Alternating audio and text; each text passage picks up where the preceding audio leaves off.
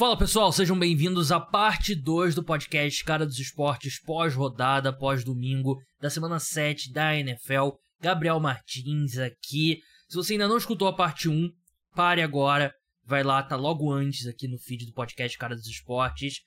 Eu recebi alguns convidados para falar dos jogos do da tarde do domingo. Agora falarei sobre o Sunday Night Football, sobre as principais notícias do dia e já vou dar uma olhada na semana 8 da NFL. Eu quero passar também pela classificação.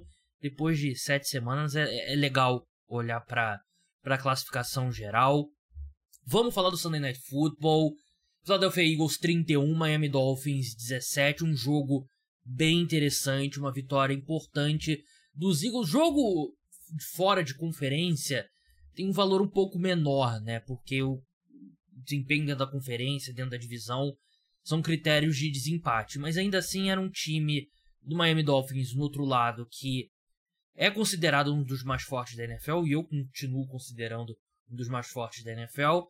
Os Eagles vêm de uma derrota na qual eles jogaram muito mal contra o New York Jets, foi 20 a 14 a derrota.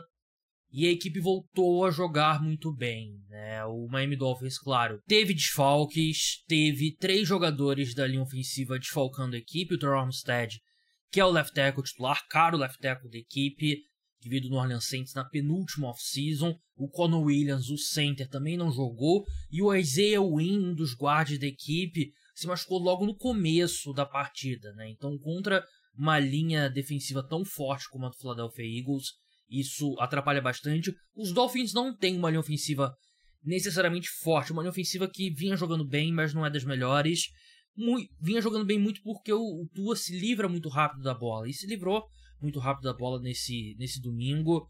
Mas alguns momentos ele tem que segurar um pouco mais a bola. E, e aí ele foi sacado três vezes. A linha defensiva dos Eagles jogou muito bem. Teve a questão de Jalen Waddle também, que chegou a sair do jogo com dor nas costas, depois voltou. Tudo isso que o torcedor dos Dolphins pode levantar é, é válido, mas o Philadelphia Eagles foi um time bem melhor. Era o meu palpite para esse jogo, acertei esse palpite. Eu achei que o Jalen Hurts, tirando, entre aspas, porque não dá para tirar, né? Ele teve uma pick six, uma interceptação retornada para touchdown, e teve um fumble, foram dois erros claros ali. O, a pick six foi bastante azar, né? Foi o momento ball don't lie, né? O momento a bola pune, o... É, seja qual for a expressão que você quer usar, porque teve aquela falta clara que não foi marcada na jogada anterior, que seria a favor do Miami Dolphins, que daria a primeira descida. E aí na jogada seguinte, ele lança pick six, o Kader Curro desvia a bola vindo numa blitz. E quem que foi que conseguiu o retorno? O Jerome Baker. E retornou para touchdown, então foi um pouco de azar, mas foi um passe ruim, porque o Jalen Hurts não pode fazer esse passe na cara da, da blitz. É, o fumble também foi muito ruim, ele se movimentou mal no pocket. Foram dois erros bem grandes. Mas tirando isso, ele jogou bem. Ele tá se protegendo bastante. Eu não sei se ele tá 100% fisicamente, porque ele tá bem conservador com a forma como ele corre com a bola. E se eu tivesse que dar um palpite hoje, eu diria que ele tá se poupando mais como corredor, porque ele os Eagles estão usando bastante o tush push, né? Que é aquela aquele empurrão ali por trás, aí deve ser um um lance que desgasta muito ele, porque ele tem que fazer muita força, e há muito gente, um monte de gente caindo por cima dele, um monte de gente pesada né, da linha ofensiva e da linha defensiva. Eu me parece que é uma troca, né? Vou, vou me poupar aqui, porque eu já tô sendo desgastado nesse, nesse tipo de jogada, né? Mas ele jogou bem, ele teve uma conexão muito boa com o AJ Brown o jogo todo. O AJ Brown terminou com 10 recepções, 137 jardas, um touchdown. Eu comentei no Twitter que poucas trocas têm um impacto tão positivo como essa troca com o do AJ Brown, né? Porque basicamente as três melhores trocas são AJ Brown para os Eagles, Stephon Diggs para os Bills e Tarek Hill para o Miami Dolphins. É, eu sei que são três importantes que a gente fala bastante, né? Mas olha a quantidade de troca que acontece na NFL. Em geral, não tem esse impacto positivo. A maioria dá errado, principalmente quando a gente está tratando de valores altos. E essa tem funcionado muito bem. Mudou esse time do Philadelphia Eagles. Esse time seria completamente diferente sem o AJ Brown. AJ Brown, um dos cinco melhores wide receivers da NFL. E ele tem feito uma temporada espetacular. Primeiro time All Pro, sem dúvida. Defesa dos Eagles jogou muito bem. Como eu falei sobre a questão da linha de scrimmage, né? A linha defensiva, ela domina qualquer time, né? Basicamente. E, e dominou a linha defensiva dos Dolphins. Os Dolphins não conseguiram correr com a bola. Não, os Dolphins não correm muito consistentemente. Não é aquele time que avança sempre ali 4, 5, 6, 7 jardas. Eles conseguem muitas big plays, né? Um Raheem Bolster, um Devon Shane, que não tá jogando, tá machucado. Mas não tiveram isso no domingo. Não tiveram nenhum dos dois, na verdade. O... Todo mundo. A linha defensiva toda dos Eagles. O Hassan Reddick tá fazendo uma ótima temporada. A gente viu o Dylan Carter aparecendo no começo. Realmente é um grupo muito talentoso. E essa pressão permitiu a secundária dos Eagles jogar de forma bem conservadora. Né? O Tarek Hill terminou com 11 recepções para 88 jardas. É uma média baixíssima, ainda mais se tratando de Tarek Hill. Seria para qualquer jogador, né? 11 recepções e não passar de 100 jardas é muito pouco. Porque a secundária dos Eagles estava dando os avanços longos e estava contendo, né? Evitando que o Tarek Hill conseguisse esticar o campo ali, passar por trás da, da secundária consistentemente e avanços após a recepção. Isso ficou mais fácil. Depois que o Dylan Waddle saiu, ele voltou depois, mas não, tem, não tava com a mesma explosão, mas a secundária dos Eagles se portou muito bem. A defesa dos Dolphins eu achei que foi, foi honesto.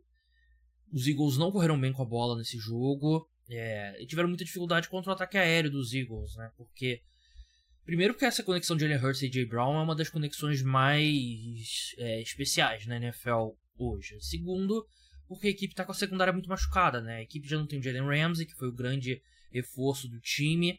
Ele deve estrear na próxima semana, foi ativado, está treinando, mas não estava pronto ainda para esse jogo. A equipe não teve o Xavier Howard também, que é o, o cornerback titular.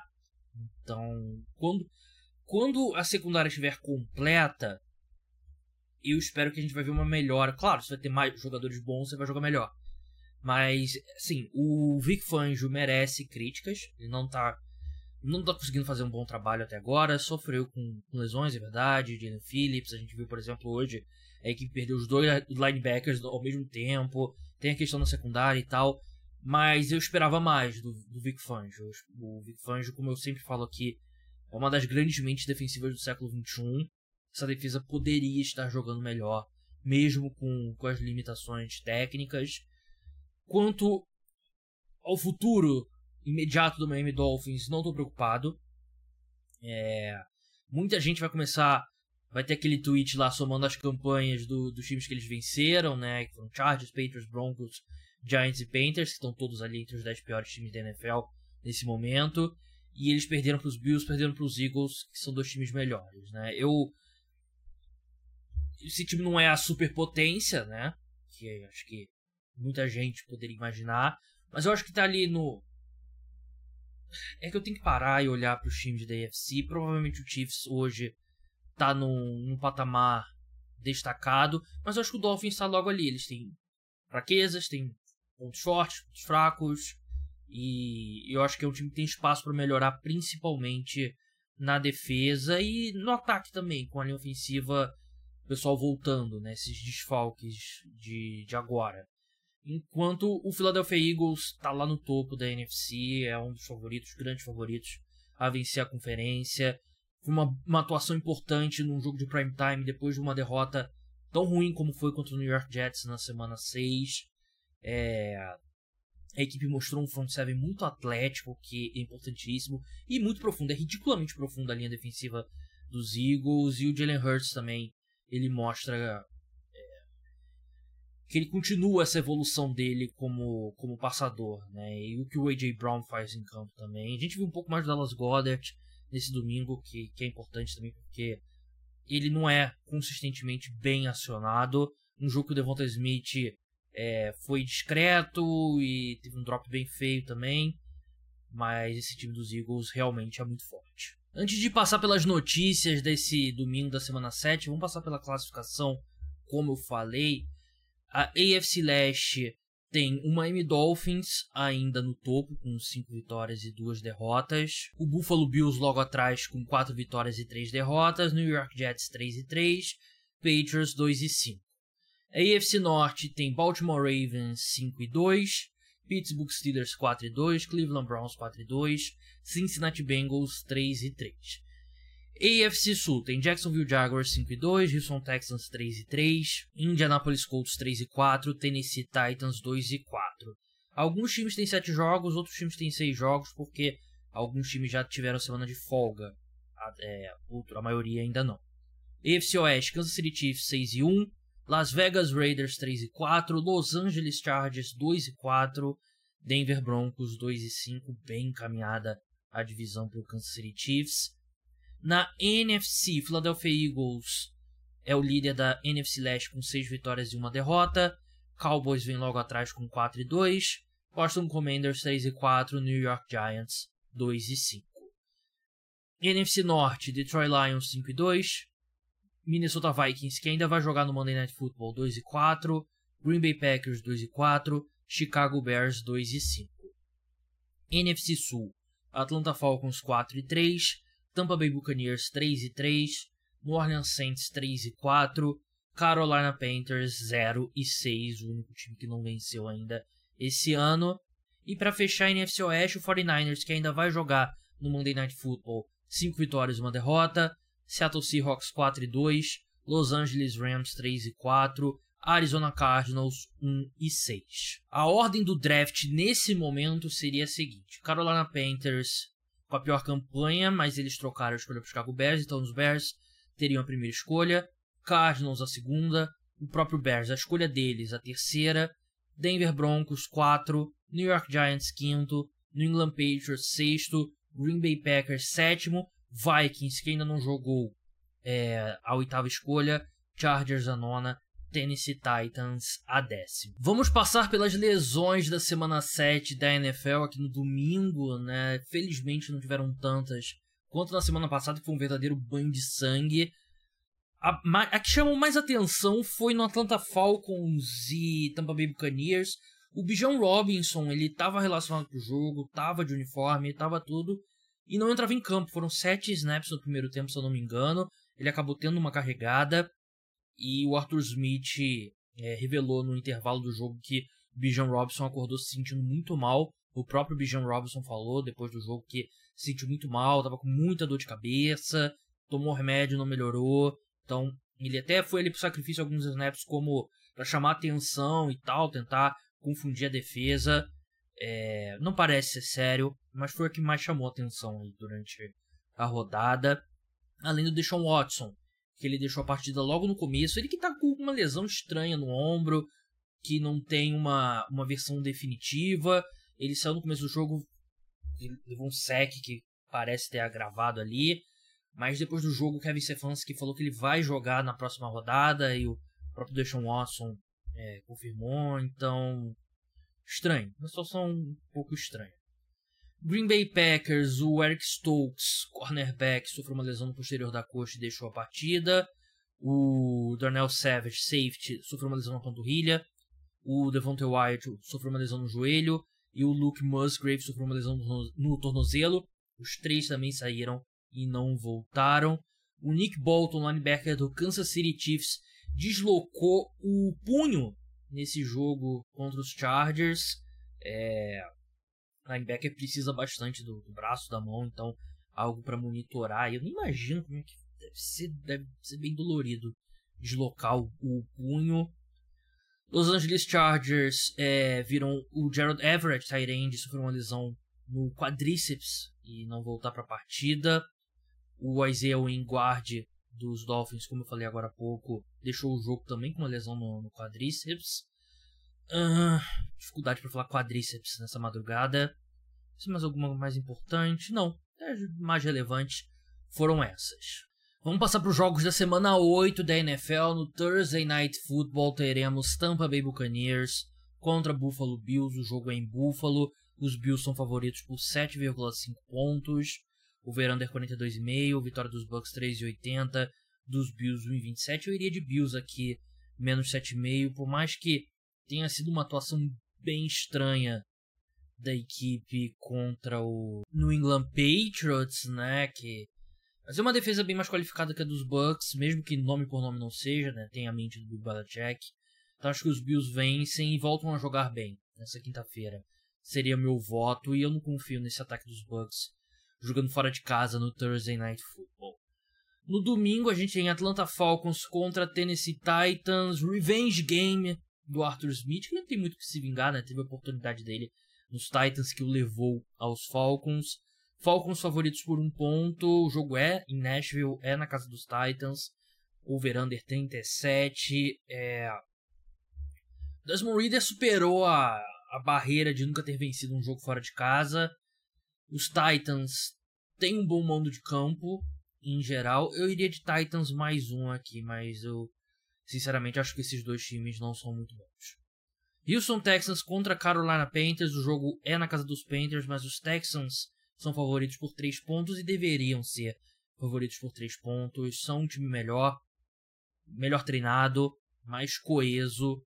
Vamos ver como é que essa pausa vai ajudar o Bryce Young, né? Ele que vinha tão mal antes da bye week. Mas acho que da Houston Texans aqui. Jacksonville Jaguars e Pittsburgh Steelers. O jogo é em Pittsburgh. Os Jaguars são favoritos por 1,5. O caminho dos Steelers para vencer é igual a todo o caminho de vitória dos Steelers nessa temporada, né? Aquele jogo horrível que o adversário tem 100 jardas a mais e os Steelers conseguem vencer ali com algumas boas jogadas na defesa e com um ataque ali, é, uma recepção absurda do George Pickens, agora tem o Deontay Johnson. Eu iria de Steelers aqui porque eu gostei do que eu vi desse ataque, não em termos de esquema, né, mas quando você tem o Deontay Johnson com, conseguindo recepções contestadas de um lado e o George Pickens do outro, é difícil marcar isso. Então eu iria de Steelers aqui. Rams e Cowboys, o jogo é em Dallas, Cowboys são favoritos por 6 pontos. Os Rams é, são é um time melhor do que eu esperava, mas eles não estão nessa prateleira para disputar topo da NFC. Aqui eu iria de Cowboys, iria de Cowboys menos 6 também. Vikings e Packers, os Vikings não jogaram ainda. Dolphins e Patriots não tem a linha, o Dolphins acabou de acabar. Saints e Colts, Colts favoritos por um ponto, acho que reflete bem. Eu acho que o Colts é um time melhor que o Saints nesse momento, é um time com mais opções é, de jogadas para pontuar. Tá, nome por nome, o time do Saints é melhor. Mas você olha o playbook dos Colts, as jogadas que eles chamam, os Colts têm mais chamadas que eu gosto. Então, eu iria de Colts aqui. Eagles e Commanders não tem linha ainda, o jogo acabou de acabar. Jets e Giants, o Gabriel versus João Eduardo Dutra Bowl. Jets são favoritos por 3 pontos, deveriam ser. É uma defesa melhor. É um ataque. É um ataque melhor mesmo que o Zach Wilson. Eu iria de Jets. Menos 3 aqui é fácil. Porque o jogo é, é mando de campo dos Giants, mas é campo neutro, né? O estádio dos dois times. Eu iria de Jets aqui. Browns e Seahawks. Seahawks favoritos por 2,5 pontos. Eu iria de Seahawks aqui. A vitória deles está pagando 1,71. É porque eu acho que o Seahawks. É... Eles cometeram muitos erros bobos contra o, o Cleveland Browns. Que. Cleveland Browns contra o Arizona Cardinals. O jogo podia ter sido mais tranquilo. Eu consigo ver a equipe limpando esses erros e os Browns com Deshaun Watson limitado. Eu acho que o Seahawks consegue a vitória. Ravens e Cardinals, Ravens favoritos por 8 pontos aqui, eu iria fácil, essa linha vai andar bastante na, na direção do, dos Ravens, eu iria de Ravens aqui. Bengals e 49ers, esse é difícil que o 49ers não jogou no Monday Night Football aqui. Eu, eu pularia nesse 49ers 5,5 se você estiver escutando antes do Monday Night Football, porque não confio nesse time dos Bengals e eu acho que o 49ers pode recuperar o rumo contra, o, contra os Vikings e essa linha dá um salto. Kansas City Chiefs contra Denver Broncos. Chiefs favoritos por 8,5 pontos. O jogo é em Denver. É... é um pouco difícil ainda confiar nesse time dos Chiefs com diferenças grandes assim, mas ainda assim, é... o que, que o Broncos vai fazer? Não vai fazer nada. Então eu iria de, de Chiefs aqui, menos 8,5. Sunday Night Football, Chicago Bears contra Chargers. É um jogo que não vai ser bom, mas vai ter entretenimento. Bears sem o Justin Fields nesse último domingo. A gente ainda não sabe o status dele pro próximo domingo. Chargers menos 9. Eu não iria de Chargers menos 9. É, não confio nos Chargers contra. Acho que. Não sei se tem um adversário. Talvez Chargers e Panthers. Mas não tem muitos adversários que eu confiaria com os Chargers dando 9 pontos. Monday Night Football, Las Vegas Raiders contra Detroit Lions. Lions favoritos por 7,5 pontos, mesmo depois da atuação horrenda contra o Baltimore Ravens. E eu iria aqui de Lions menos 7,5. Acho que o time do Raiders é muito ruim e dá pra deixar esse jogo contra os Ravens como um jogo atípico.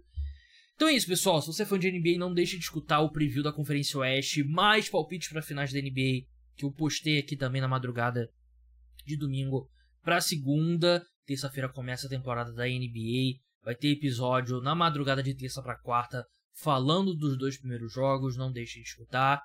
Então até lá. Tchau.